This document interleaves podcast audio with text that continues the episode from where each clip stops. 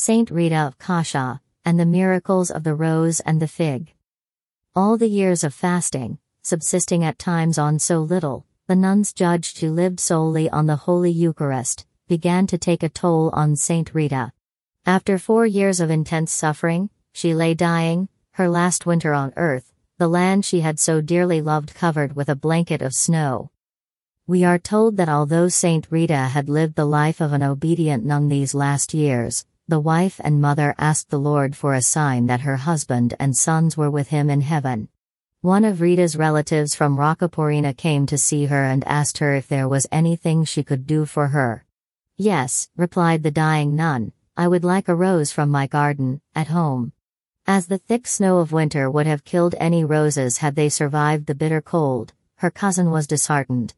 Judging Rita was delirious and she would never see her alive again, the relative wearily returned to Roccaporena.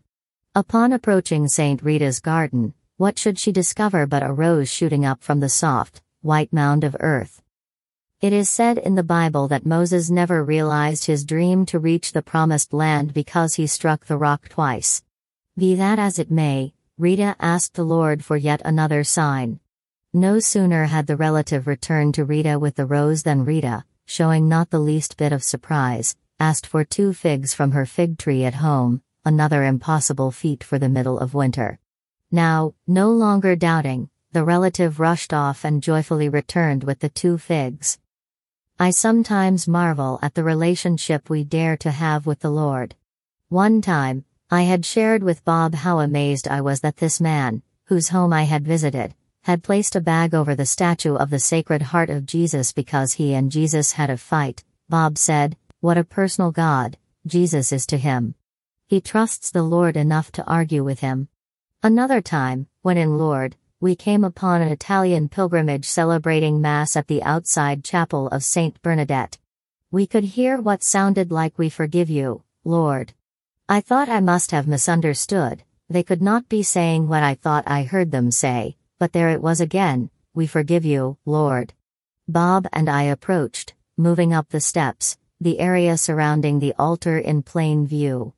There were over 100 litters of obviously dying children, waiting, dressed in white to receive their first communion, possibly their last communion. I cry till today when I remember the words and those who said them. Have I forgiven you, Lord? If not, please forgive me. Three days before Saint Rita died, she had a vision of our Lord Jesus and Our Lady. The room, so often Calvary for Rita, was now flooded with a beautiful, bright light. You will be with me in paradise, in three days, our Lord told her, and three days later, on May 22, 1457, Rita was to join the annals of those who have lived for God, she was with him. The ugly wound she had borne uncomplainingly over the years, healed as she breathed her last, only to be replaced by a ruby spot. A strong fragrance, sweet and heavenly, poured forth from where the wound had been, replacing the stench she had lived with those many years. This fragrance continued over many years, for Saint Rita was never buried. Originally, the plan had been to have the body of Saint Rita laid out in a chapel in the monastery. There were so many of the faithful who wanted to say a last goodbye to Rita, whom the townspeople had already proclaimed a saint, that the nuns placed Saint Rita in the parish church. All the townspeople processed past her body, paying their last respects. The fragrance continued to emanate from the body. The nuns decided to place Saint Rita in a glass urn, coffin, under the main altar for the faithful to venerate until such time as the body would show signs of decomposition and then they would bury it. There is only one problem. It has been in a glass urn, on view to the faithful, exposed to all the elements, for over 600 years and it has never decayed or shown any of the ravages of death. Veneration to this gentle lady who had experienced all that life can possibly throw at us, began almost immediately. Down through the centuries, the power of intercession to Saint Rita has been confirmed by a multitude of miracles. Most of these have been granted to those on the brink of despair, who felt their petitions were impossible. Saint Rita has been given the name, Saint of the Impossible. While the favors granted have not been solely to women in distress, she has become known as the woman's saint. There are those, ourselves included, who believe that Saint Rita is one of the most touchable saints for the women of today. Millions of pilgrims climb the mountain to Cascia every year, in petition or thanksgiving to this humble saint, whose greatest asset has been obedience and faith in her God. Many more millions who cannot physically go to Cascia pray to Saint Rita for help. Somewhere out there, many Ritas are searching for help, but don't know where to look. Help is there, it has always been there. We have just been looking in the wrong places. While we believe the Lord has given us marriage counselors and psychologists as a means to help us through the trials of life, the answer is not in the horizontal.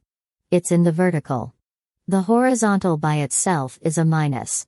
But when you put it with the vertical, looking up to heaven for help, it becomes a plus, plus. It is also the sign of the cross. Till today, when you visit St. Rita, there is a feeling of family, she's one of us. Here, in a glass urn, honored by God and her brothers and sisters in Christ, the mystical body of Christ, lies a daughter, an obedient daughter whose parents did not make the wisest of decisions by man's standards, but possibly by God's, a wife of an alcoholic, an abuser, a carouser, a man easily provoked whose deadly silence could erupt into rage, a widow who loved her husband before and after his conversion only to lose him by an act of violence, a mother who watched her children grow up taking on the violent, non Christian personality of their father, afraid they might commit murder, only to lose them to death through illness, a nun who was rejected, judged, ostracized, laughed at, tested, and glorified. Here lies our sister, Rita, a saint, a woman of our time. And I, Penny, love her and thank God for the gift of her to remind me what I can be. You will be with me in paradise, in three days, our Lord told her, and three days later, on May 22, 1457, Rita was to join the annals of those who have lived for God, she was with him. The ugly wound she had borne uncomplainingly over the years, healed as she breathed her last, only to be replaced by a ruby spot. A strong fragrance, sweet and heavenly, poured forth from where the wound had been, replacing the stench she had lived with those many years. This fragrance continued over many years, for Saint Rita was never buried. Originally, the plan had been to have the body of Saint Rita laid out in a chapel in the monastery. There were so many of the faithful who wanted to say a last goodbye to Rita, whom the townspeople had already proclaimed a saint, that the nuns placed Saint Rita in the parish church. All the townspeople processed past her body, paying their last respects. The fragrance continued to emanate from the body. The nuns decided to place Saint Rita in a glass urn, coffin, under the main altar for the faithful to venerate until such time as the body would show signs of decomposition and then they would bury it. There is only one problem. It has been in a glass urn, on view to the faithful, exposed to all the elements, for over 600 years and it has never decayed or shown any of the ravages of death. Veneration to this gentle lady who had experienced all that life can possibly throw at us, began almost immediately.